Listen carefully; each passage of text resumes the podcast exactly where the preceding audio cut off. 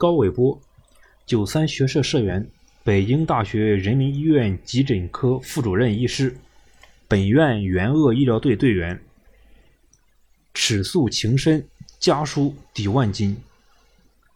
北京一名八岁小男孩以稚嫩的笔迹，郑重地向远在武汉前线的爸爸和即将出征的妈妈写下保证书：“我会照顾好弟弟，照顾好这个家。”这名小男孩是高伟波的大儿子，名叫高帅。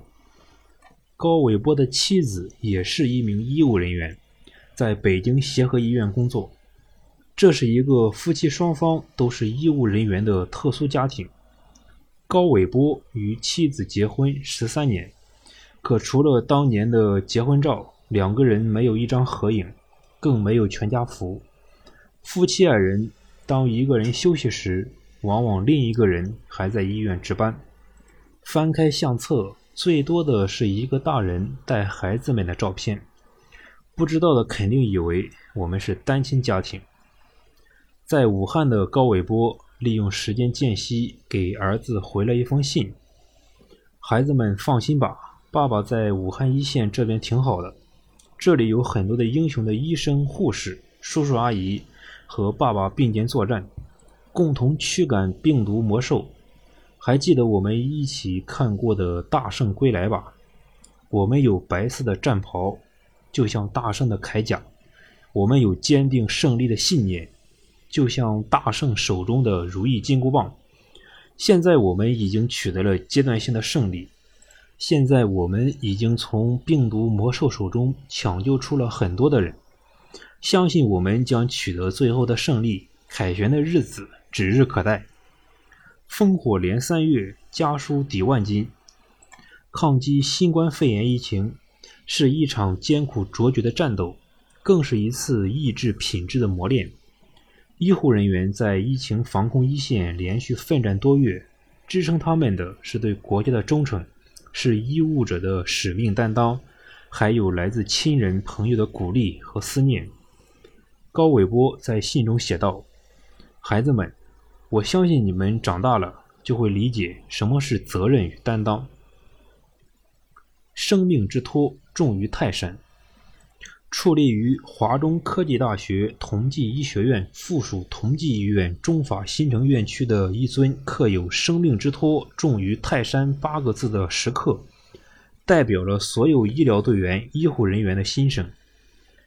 新冠病毒疫情肆虐之际，高伟波响应国家号召，毅然报名参加驰援武汉之战。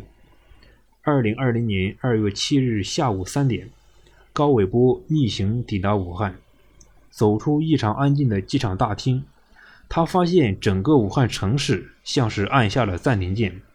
高伟波作为重症领域医生，带领一组医生及护理团队战斗在抗疫一线。每一次进污染区，他们都要逐层穿上防护服、隔离衣、手套、鞋套、护目镜和防溅面屏。在重症病区。医疗团队和专家组对重症患者展开讨论，做到个体化、精细化管理，实施了气管插管机械通气、中心静脉穿刺置管、床旁血液净化等治疗。经过不断的努力，一个个患者从焦躁、惶恐的情绪中逐渐解脱，重新恢复到往日的平静和健康。高伟波动情地回忆。二月二十一日，第一对患者，一对夫妻治愈出院，这是让整个团队最兴奋的事。之后，重症病房患者陆续康复出院。在武汉一线，除了认真负责进行医疗工作外，高伟波也不忘作为民主党派成员的使命。考虑到在早期没有特效药物可用的情况下，可以使用康复者血浆输注治疗。二月十日，高伟波向九三学社北京市委提交信息，康复者血浆输入治疗提议。后期康复者血浆输入治疗得到高度关注，为重症患者治疗起到了非常关键的作用。为了使更多医疗工作者深入理解新冠病毒感染的诊疗，高伟波积极在抗疫一线采集数据，整合医疗精英团队，进行论文撰写并投稿，以第一作者、共同第一作者、通讯作者、共同通讯作者完成五篇论文的组织和撰写工作。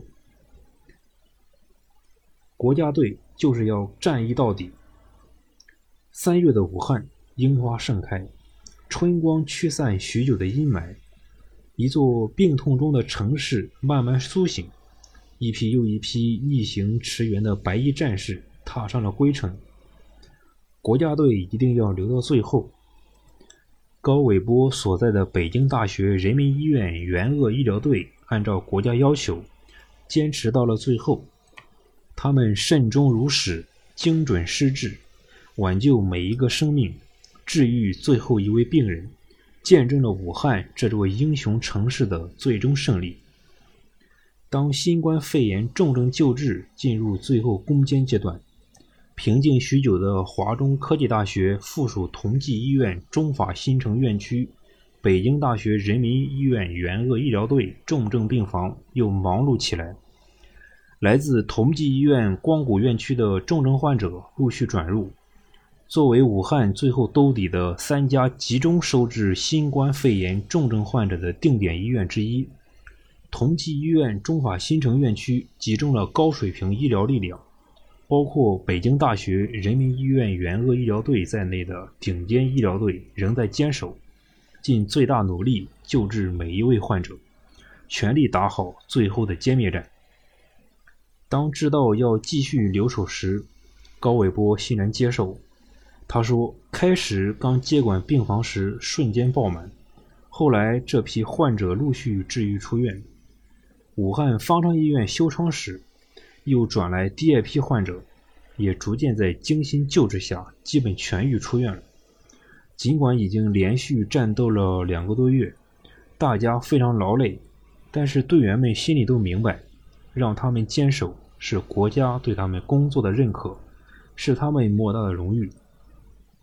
四月六日，已经在武汉鏖战七十天的北京大学人民医院援鄂医疗队平安抵京，人民英雄安全归来。五月十五日。九三学社北京市委副主委陆杰华带队前往北京大学人民医院看望慰问参加援鄂抗疫的九三学社社员。陆杰华副主委动情地说：“我为九三学社能有这样优秀的医护人员感到自豪和骄傲。你们的贡献完美诠释了九三学社爱国、民主、科学精神的深刻内涵。你们传承了九三精神。”是全社会学习的榜样。